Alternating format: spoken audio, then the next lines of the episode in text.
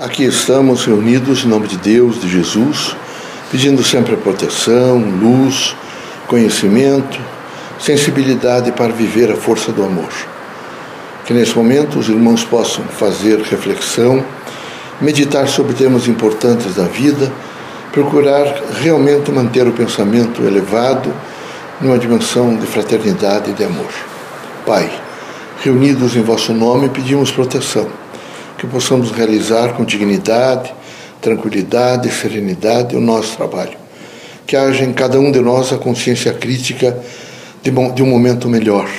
Que possamos contribuir para ajudar a construir um mundo de paz, de harmonia, de luz. Que não nos falte nunca as lições e a força do Evangelho de Cristo. Que o nosso cotidiano seja de amor, de bondade, de fraternidade, de encontro com o bem. Em nome do Criador, de Jesus Cristo, nosso Mestre, dos guias amigos e protetores, damos por aberto nosso humilde trabalho. Que assim seja.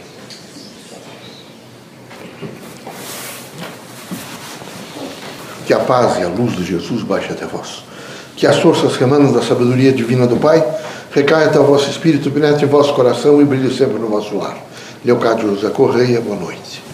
Que católicos, protestantes, espíritas, religiosos em geral, que o homem possa realmente alcançar a sua dimensão de autoconhecimento, autoadministração, autocontrole. O mundo contemporâneo está um mundo difícil, angustiante, deprimente. É preciso que os irmãos todos estejam absolutamente em prontidão para ajudar a construir um mundo melhor. Um mundo de mais entendimento, um mundo de paz, um mundo de fraternidade, um mundo onde os encontros sejam respeitosos e dignificadores da pessoa humana. Queremos que os irmãos todos sejam felizes.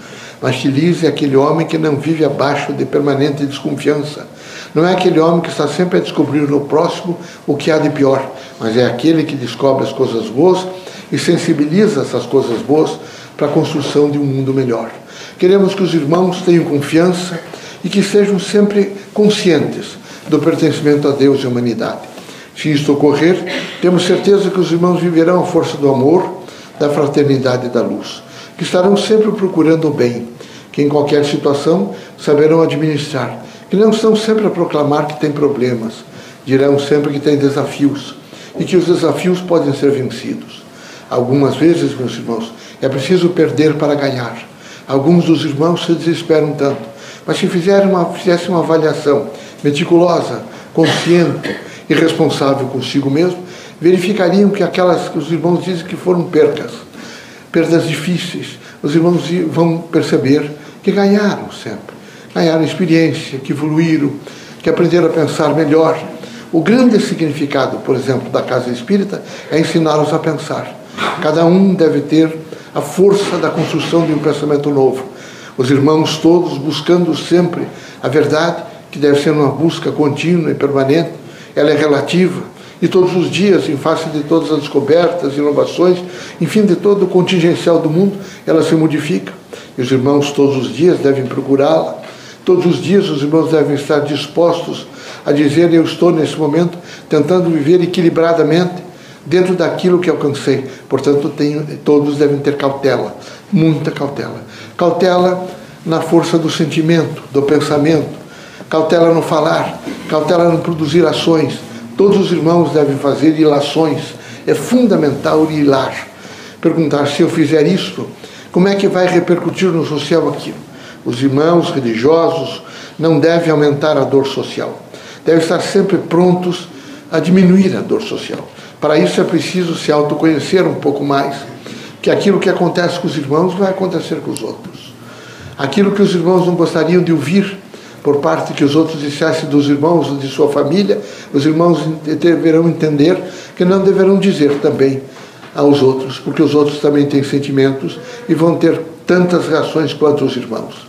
É preciso que os irmãos sejam, nessa cautela, cautelosos.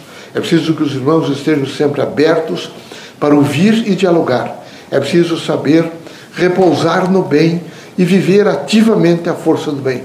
É preciso renunciar os que não têm poder de renúncia ficam revoltados, angustiados e deprimidos. Sempre se acham perseguidos, sempre estão dizendo que o mundo é contra eles. Passam por cinco, seis empregos, eh, já abandonaram a esposa, o esposo, o companheiro, a companheira, quantas vezes, mas sempre eles são perfeitos. Eles não erraram, sempre são os outros que erram. Então é preciso que os irmãos se avaliem um pouco. Será que eu não sou errado? Será que não tem alguma coisa errada comigo? Será que nesse momento eu não estou deixando de pensar criticamente?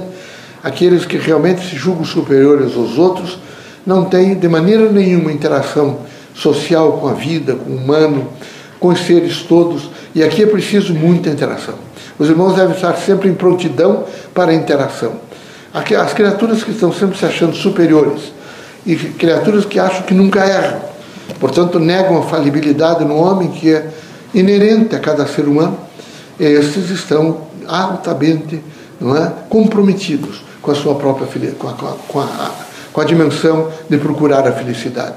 Os irmãos todos têm o dever de procurar a felicidade, mas a felicidade acontece quando eu sou compreensivo com as outras pessoas, sou justo, sou íntegro, não falo mal dos outros, tenho paciência, em hipótese nenhuma aumento a dor social. Que Deus os abençoe, que Jesus os ilumine. Esse momento é um momento de evangelho. Portanto, recomendamos aos irmãos que pelo menos uma vez na semana reúnam-se com seus filhos, parentes, amigos, visitantes da casa, para dizer a eles que os irmãos têm fé. E façam o evangelho segundo o Espiritismo. Digam alguma coisa. Digam a si mesmo que são felizes. Positivem a vida e não proclame o negativo, o ruim, o desastroso, mas afirme aquele que constrói, que edifica e que traz momentos novos para os irmãos. Ser permitido pelo Criador que saiam os irmãos desta casa curados de todos os males, seja de ordem física, moral ou espiritual. Deus os abençoe. Jesus ilumine a todos nós, desencarnados e encarnados. Que possamos todos, de mãos dadas, ajudar a construir um mundo melhor. Deus seja sempre conosco.